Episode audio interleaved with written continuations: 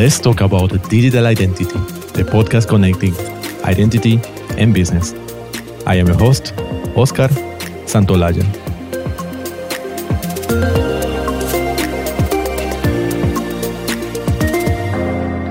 Hello, everyone. You will remember Elizabeth Garber, who was one of the lead editors of the GAIN paper. We have interviewed her in the episodes 52 late in 2021. Elizabeth has a long background in customer strategy and product management. She has also led the Open Digital Trust Initiative at the Institute of International Finance, and she co chairs the OpenID Foundation's GAIN Technical Proof of Concept. Since we last interviewed her, she co founded ID Partner, a venture backed startup that puts people in control of their digital identities. This will be a key player in any global assured identity network as interoperable networks are beginning to flourish. We have a second guest. Our second guest today is Mark Haine. He is an engineer and entrepreneur who has focused his career on building solutions that enable business and mitigate risk in financial services through considered Dot Consulting, Mark and his team are providing strategic security consultancy to a range of clients. He has also taken on a leadership role on the OpenID Foundation as co chair of the eKYC and Identity Assurance Working Group and is co author of OpenID Connect for Identity Assurance Specification. Mark also is a board member of the Open Identity Exchange. Elizabeth and Mark recently published a draft paper for the OpenID Foundation called Human Centric Design, a primer for government officials, which is all about how to design identity systems to sustain and promote human rights. As we speak, it's open for public comment. You can find it on the OpenID Foundation website, openid.net. So let's get started. Hello, Elizabeth. Hello, Mark. Hi. Hi. It's very nice having you. Welcome back, Elizabeth, and welcome for the first time, Mark. So we'll hear more about GAIN, this initiative that was launched a bit less than two years ago, and we'll want, really want to hear the news about that. But to get started, we'll, we always want to hear about our guests. So for all of you, please tell us tell us about yourself and your journey to the world of identity. Okay, I'll go first. For me, the journey really started in identity when I was working at a bank we had introduced a new vendor into our identity and access management program. I won't say who because it didn't really go very well at first, but I was brought in as kind of fresh eyes to lead a root cause analysis exercise and make some quick quick changes and fixes. And that led to two things. First, I ended up taking a digital products role on that team and having more and more to do with identity. And second, I was absolutely hooked on the industry. So there were just so many interconnected challenges and opportunities. The stakes were really, really high. So I started to form partnerships outside the bank, and most notably with the person who had become my good friend, my startup co founder, Rod Boothby. So he brought me into the Open Digital Trust Initiative with all the world's leading banks, the IIF, and also the Open ID Foundation. And that, of course, led to the GAIN paper, where I quickly raised my hand to help out. I met Mark, my, my colleague here, and the other co editors. I then still co chaired the proof of concept along with Mark and authored the follow up paper, which will be out by the time this podcast airs, I think.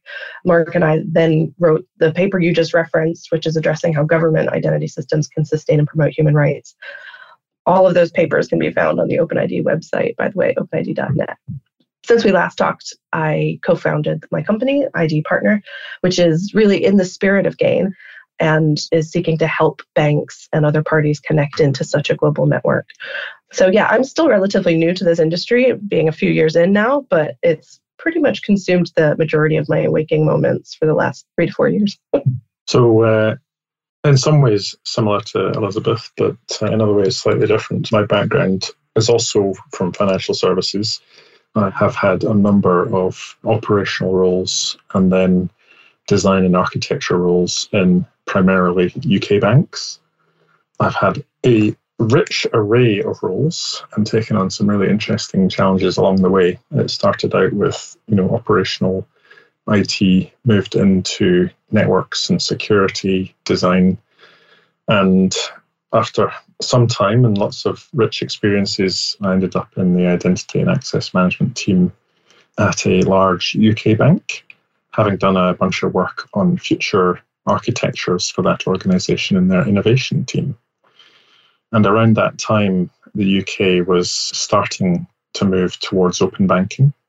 I managed to switch over to become a core member of the Open Banking UK implementation entities security team, where I was involved in designing various aspects of the open banking architecture and the protocols involved. And that led me to meet up with a bunch of people from the OpenID Foundation who uh, recruited me to come and help on the open standards side of things more actively after I moved on from open banking to do other things.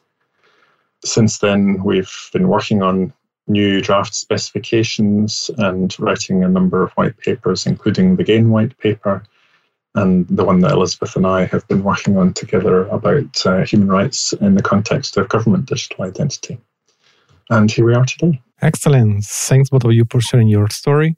Okay, before starting to hear the newest things that happen for GAIN, I know how of you can give us an overview. So, what is the Global Assured Identity Network? Well, so back in 2021, when we last spoke, GAIN was just a paper. It was, we used to say it was no logos and pro bono.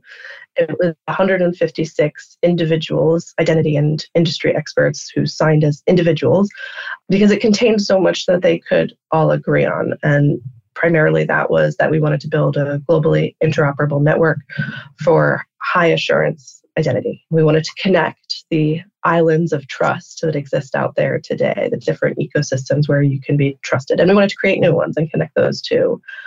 We wanted to make it possible for somebody in the US like me to transact with somebody in Finland, confident that you could trust who it was on the other end of that digital session and we wanted to do that in a really privacy preserving way. So, no new databases being introduced of, mm. of, PII, full customer consent for sharing, and really the minimal amount of information required. All of that was the stuff that the, the original authors could agree on. At the time, we wrote it addressing financial institutions. We didn't think any such network were going to be inclusively or exclusively led by banks, but we did argue that banks were really well placed to catalyze such a movement as they had done in Sweden, Norway, and other places. And also, open banking was a growing enabler, and there were lots of benefits to them, their customers, and others if they took a lead and did so with a sense of urgency. Um, what we have seen in the intervening years, though, is that all that's still true, and banks still would be a great catalyst, but other corners of the market are moving very, very quickly. Um, and we're having broader conversations now in relation to GAIN, including with the European Union and those designing mobile driver's licenses. It's all interconnected with standards development and has a really big impact on how identity systems will work interoperably in the years to come. Sorry, that was a summary and a movement into the present day, Mark. Mm-hmm. That's okay. Uh, there was a couple of things I would raise from the original paper that, that hold true today as well, I think. And those are that we felt back in 2021 that there wasn't a need for any particularly new or groundbreaking technology to enable this. And probably the most critical thing to allow such a, uh, a scheme or system to emerge was a way for the th- three key classes of entity involved all to find benefit from the services provided. So the identity provider the relying party and the end user who is subject to all of this all needed to have their own benefits arising from this for such a thing to become viable. And I think that was something that um, really hadn't been voiced quite so directly before. Yeah, well, no surprise, of course. Uh, from a paper to the implementation, from a proof of concept that nowadays you are and some of your allies are working on. Okay, so I think it's less, it's time to to hear more deeply what are these main updates and advancement that GAIN has had since then. Okay, so after we launched the paper, we had five organizations initially who had signed a MOU, a memorandum of understanding, um, and it was you know legally not binding, but it meant that they would loosely collaborate and align efforts to further the GAIN vision of interoperability. So I'll share those organizations now, and you can go learn more about what they're doing in the space. So it's the Open ID Foundation, the Open Identity Exchange, the Global Legal Entity Identifier Foundation, GLEIF, the Cloud Signature Consortium, the Institute for International Finance. And since then, we've had one more organization formally sign up, and that's the Secure Identity Alliance. Each of those organizations does work that's relevant to GAIN and feeds whether it's standards or you know requirements maybe from the financial sector uh, they, they feed into the work that is done at the moment through two major communities that we should drill into what both of these communities have been doing. So we have the technical proof of concept at the OpenID Foundation, which is where Mark and I co-chair a community group, and we really have built a prototype that interconnects multiple trust networks. And then there's the policy work at the Open Identity Exchange, OIX. It's called the Global Interoperability Working Group. And they're really looking at more of a semantic interoperability, how do different policies interact? How do the policies in one trust framework translate into another and, and what enables that? Mark, do you want to give an update on the technical proof of concept that we've been running? Yeah, so again, proof of concept within the community group in the OpenID Foundation has been taking a number of steps to dispel any suggestion that this stuff can't be done with the technology we have today one could argue, not terribly groundbreaking work because it's showing that stuff can be done using existing protocols. But at the same time, we've been doing it in a way which demonstrates quite significant cross domain examples. So, our first little proof of concept was simply allowing existing identity providers from multiple different countries to provide digital identity data to a relying party. And it was existing trust networks of various different types. It wasn't terribly complex. In some ways, that's kind of the beauty of it a relatively simple OpenID Connect implementation with a relatively simple layering of the eKYC and identity assurance working group specs as well on top to allow us to be explicit about the assurance level for the individual. We've then moved on from that federation example to addressing the question of trust between the entities involved. So, allowing the identity provider and the relying party to be more confident in each other that they are dealing with an entity that is another member of the network. And the big realization we had when we were doing that was that we shouldn't try and have every party register to a GAIN instance. There's plenty of identity networks out there already, and we shouldn't expect their members to have to re register for something else. That's not a terribly scalable way at a global level.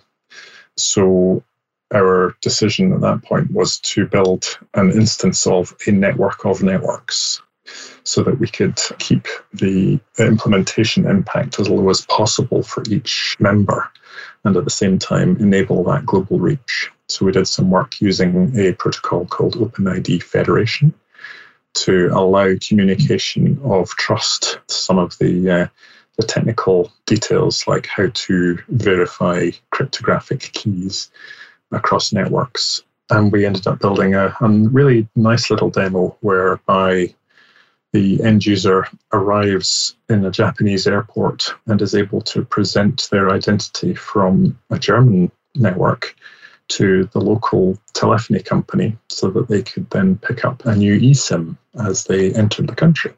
It sounds simple. There were a few challenges along the way, but we managed to overcome them and have a little demo which we could uh, share at some point with any interested party. So the two main concepts that we've been testing there have been we often break it down as the data plane and the control plane. So the first piece that Mark was talking about where we tested the OpenID Connect for Identity Assurance standard, that's how does the data move between one party to another.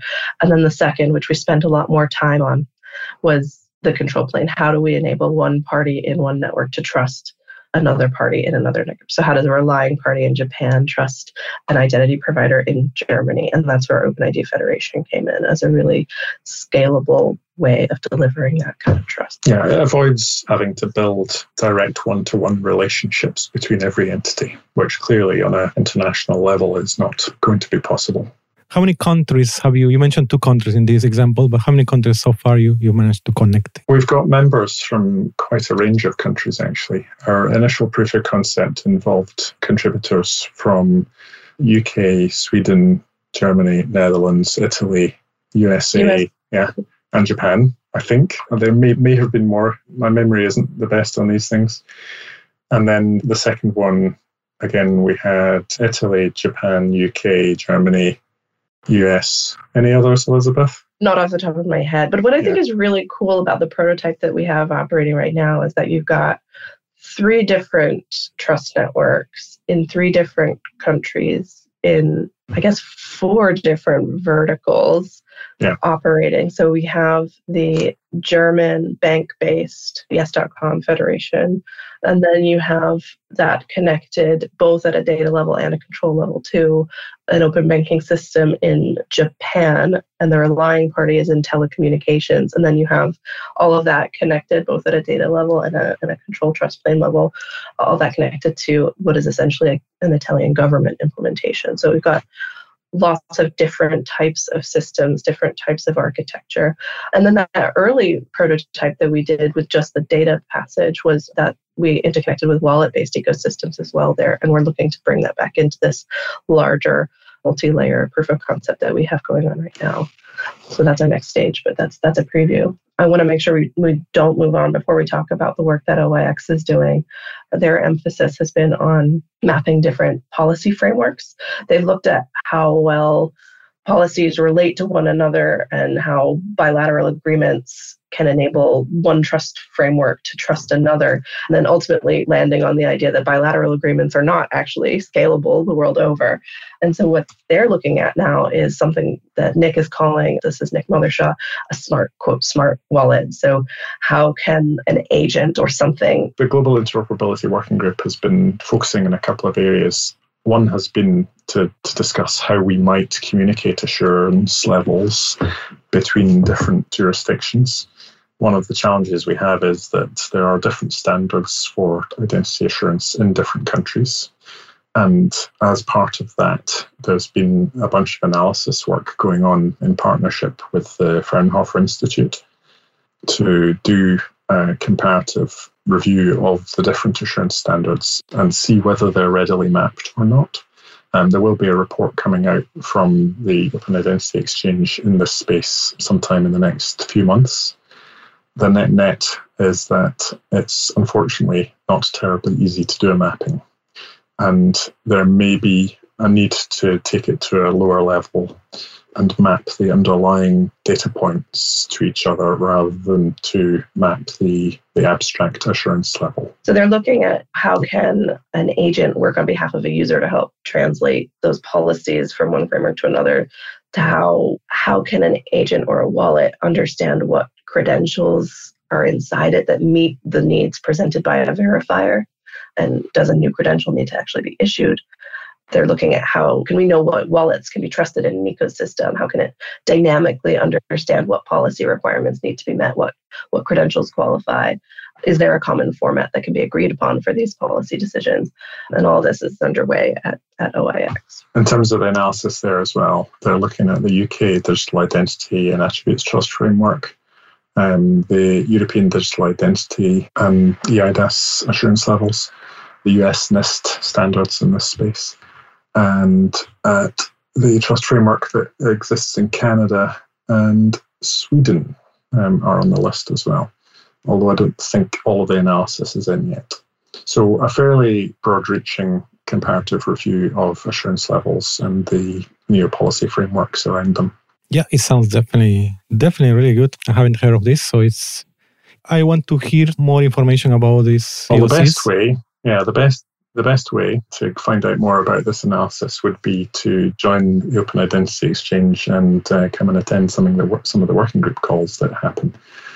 The report, I I don't know whether it's going to be publicly available or a members only report at this stage. There might be a summary report available for non-members, so that remains to be seen. Sure, excellent. If you see as a retrospective, there have been any main challenges or barriers that you had to overcome in these nearly two years? I would say one of the biggest challenges is really an exciting one is how quickly the market moves. When you're talking about global interoperability, you're talking any kind of shift around the world has an impact on the interoperability aspect. So I think we do a really good job as a group, both at the technical proof of concept level, at the Open Identity Exchange, and as the, the Gain 6 nonprofits. We do a really good job keeping connected to a lot of those moving pieces around the world proud to say that we have close relationships both inside Europe and the European Union, those leading mobile driver's license efforts, or I should say North American mobile driver's license efforts. You know, the, sometimes this stuff means that actually new concepts, new standards are embraced, and we need to make sure that our prototypes move and shift to ensure that we're still keeping up to date with the standards that are being embraced and matured by regulations and others around the world. This is a really exciting problem to have to see things develop and mature. I guess the connected challenge to that is just making sure that we're aware of all of that's going on. We recently got in touch with a group working out of the UN on a similar challenge of how do you enable one entity to build trust with an entity in a different trust network. Um, and they're really, you know, we're all working on similar things and, and exploring once we know what have been your lessons learned, what have been ours, and cross pollinated ideas about how we can achieve these things together and maybe work together. So, yeah, big challenge is knowing what is going on everywhere. yeah, I completely um, agree, Elizabeth a couple of other names to drop as well. I know that the OpenID Foundation has been working quite hard to establish and develop relationships in various parts of the world. And I would say the engagement with the European Digital Identity Project has been really good. We had some nice sessions in Berlin around the European Identity Conference earlier this year the engagement with the NIST guys in the US around what they're doing and their update to their digital identity guidelines has been really positive. Gail Hodges, the executive director of the OpenID Foundation, has also been reaching out um, quite successfully into a project called ID for Africa and trying to bridge that global north to global south part of the problem space. And I would also say that interoperability, I think, is probably one of the biggest challenges. It spans across um, technology, data, and policy. And it's really good to see the OECD call that out explicitly in their draft digital identity guidelines that are open for review at the moment and coming out, I think, later this year now there's an awful lot happening in this space. It's really dynamic. And echoing Elizabeth's point, the biggest challenge is keeping up with all of the activity that's going on. One thing I would say that we've been doing in our in our gain groups has been to try and make sure that we're relevant to all sorts of different technical architectures. So this is something that can interoperate across technology difference at least. Ultimately, the technology should be there to serve the people of various sorts, you know, people who represent organizations and people who are trying to access services. So a particular protocol should not necessarily be a boundary for, for interoperability. To that end, um, although our first couple of proof of concepts have been OpenID Connect focused, the one we're working on now is to extend that proof of concept to delve more into the W3C wallet based architecture. We're doing that in part with people involved in the European Digital Identity Wallet as well. So there's uh, a lot going on, and I think a lot of real dynamism and action in the marketplace at the moment as well. And the more we do in this proof of concept is the more that we do to really test the specifications of these standards, the more we learn and the more those standards mature. So it really benefits from having a lot of participation because the, both the Federation spec and the IDA spec, I think, have been improved as a result of people trying to build it, coming together, trying to align it, make sure that make sure that both parties understand the same things and are using the same configurations. It just it makes all the specifications better and more mature. Mm-hmm. Well, excellent. You mentioned already a few examples, but if you have any other success stories in particular that you would like to tell us more? I think our big success story is the one that we raised connecting a German banking network, a Japanese banking network with the telecoms relying and federations run by the Italian government, both at the data level and the trust level. Can I trust a relying party and, a, and, an IDP in two different networks? The big proof of gain is always going to come when private companies or other entities actually bring it out there into the public domain and people are actively using it to create their eSIMs in another in another country. And I think that's the next big hurdle is to, to see something out there in, in the wild. And I'm hopeful that you're going to hear some more about that in the coming year. Yeah, likewise. I mean, ultimately, what we're driving towards is something that gets implemented. But I do think that the debate that the white paper originally provoked and the groups that have been acting following on from that have surfaced a few difficulties along the way. And these were difficulties that needed to be surfaced in order that a solution could be built. I'm not yet certain that all of the challenges have been addressed fully. In fact, I'm fairly certain they haven't all been addressed fully yet. But we're working through them as they emerge and prioritizing our efforts in as best the way we can. I would say, you know, a lot of this work is being done either by companies who are contributing their their staff's time to working groups, um, even individuals contributing their time to these working groups. So, you know, if anybody out there thinks that uh, they may have the ability to devote some time or even some implementation efforts, that would be, I think, a valuable thing to do, either whether that's in the you know the policy domain or the data domain with the Open Identity Exchange, or in the uh, technical protocol domain with the OpenID Foundation. The only way these things are moved forward is by people contributing their time. Absolutely. Absolutely. Mm-hmm. So they need more contributors. Absolutely. Just to drive one particular point home, in particular at the moment, um, the Open ID Foundation um, GAIN POC community group is looking for digital wallet implementers, particularly at the moment, and secondarily, issuers of digital identity credentials as well, or verifiable credentials. So, if anybody listening to the podcast is willing, able, and has some expertise in that area, they would be very, very welcome indeed. Perfect. Yeah, based on your observations, that when I ask you the hurdles or what you find on your way, you find a lot of things moving on, projects that have similar goals, let's say. But now looking at the future, what is coming in, let's say in the near future, if you focus on the near future, so what would be the the main potential future developments that you think it's going to happen in, in the next, let's say, one, two years? I would say three things. Verifiable credentials, as Mark was just saying, we need to be interoperating with wallet based ecosystems, and our technical proof of concept in the short term, in the next few months, needs to be extended to incorporate those issuers and those wallet providers. I think the OIX work on smart interoperability that takes us beyond the next few months, but into you know the next year or so. I think that that work will take shape a bit more, and we will hear more about how interoperability can be enabled semantically through such systems. I think that work is really, really exciting. And then the next thing I think you're going to start to see is more commercial implementations of this use case of cross border high trust identity. Clearly, the European Digital Identity Project is going to march forward dramatically over the next couple of years as well. And I think that will produce a number of successes and identify a number of challenges along the journey as well.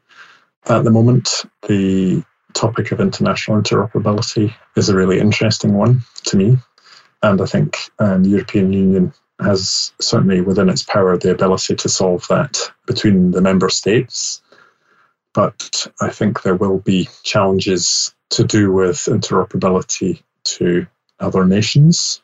I also think that there will be quite an interesting series of events around who wins in terms of wallet provider. Clearly, the big tech have wallets already embedded into a lot of consumer devices. But it's going to be interesting to see how that plays out, particularly in the context of the European Union project, um, as they have quite a different perspective on how a wallet should be governed more than anything else. So that's going to be a really uh, interesting thing to watch over the next couple of years, and I'm sure will produce some great and informative outcomes. It's an extremely interesting experiment. Yeah, it sounds sounds great. And I think some of the members of our groups are active in that space as well. And indeed, the OpenID Foundation has been contributing quite strongly to that project with a couple of the key protocols in and out of the wallet being selected for the the first round of proof of concept work in the European Digital Identity Programme. And there's definitely conversations going on around trust of uh, issuers and wallets, and in the context of the OpenID Federation spec as well.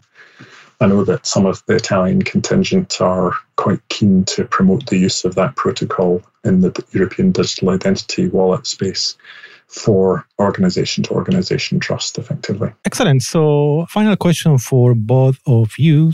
So, for all business leaders that are listening to us now, what is the one actionable idea they should write on their agendas today? I'm going to say that they should be considering how they integrate reusable digital identity into their business processes at some point in the future. A lot of what has been done before has been very organizationally focused and very transactional. So, us pure end users have to go through identity verification processes quite frequently. And I think going forward, it would be better for end users and better for organizations to be able to reuse those assured identities. I totally agree. I'll, I'll take a different angle on the question. I would I would address rather than business leaders, maybe standards bodies, regulators, and yes, potential ID providers, including government ID providers, even banks. There's a lot going on in this industry, as we've talked about. So many exciting movements forward, so many standards reaching points of maturity.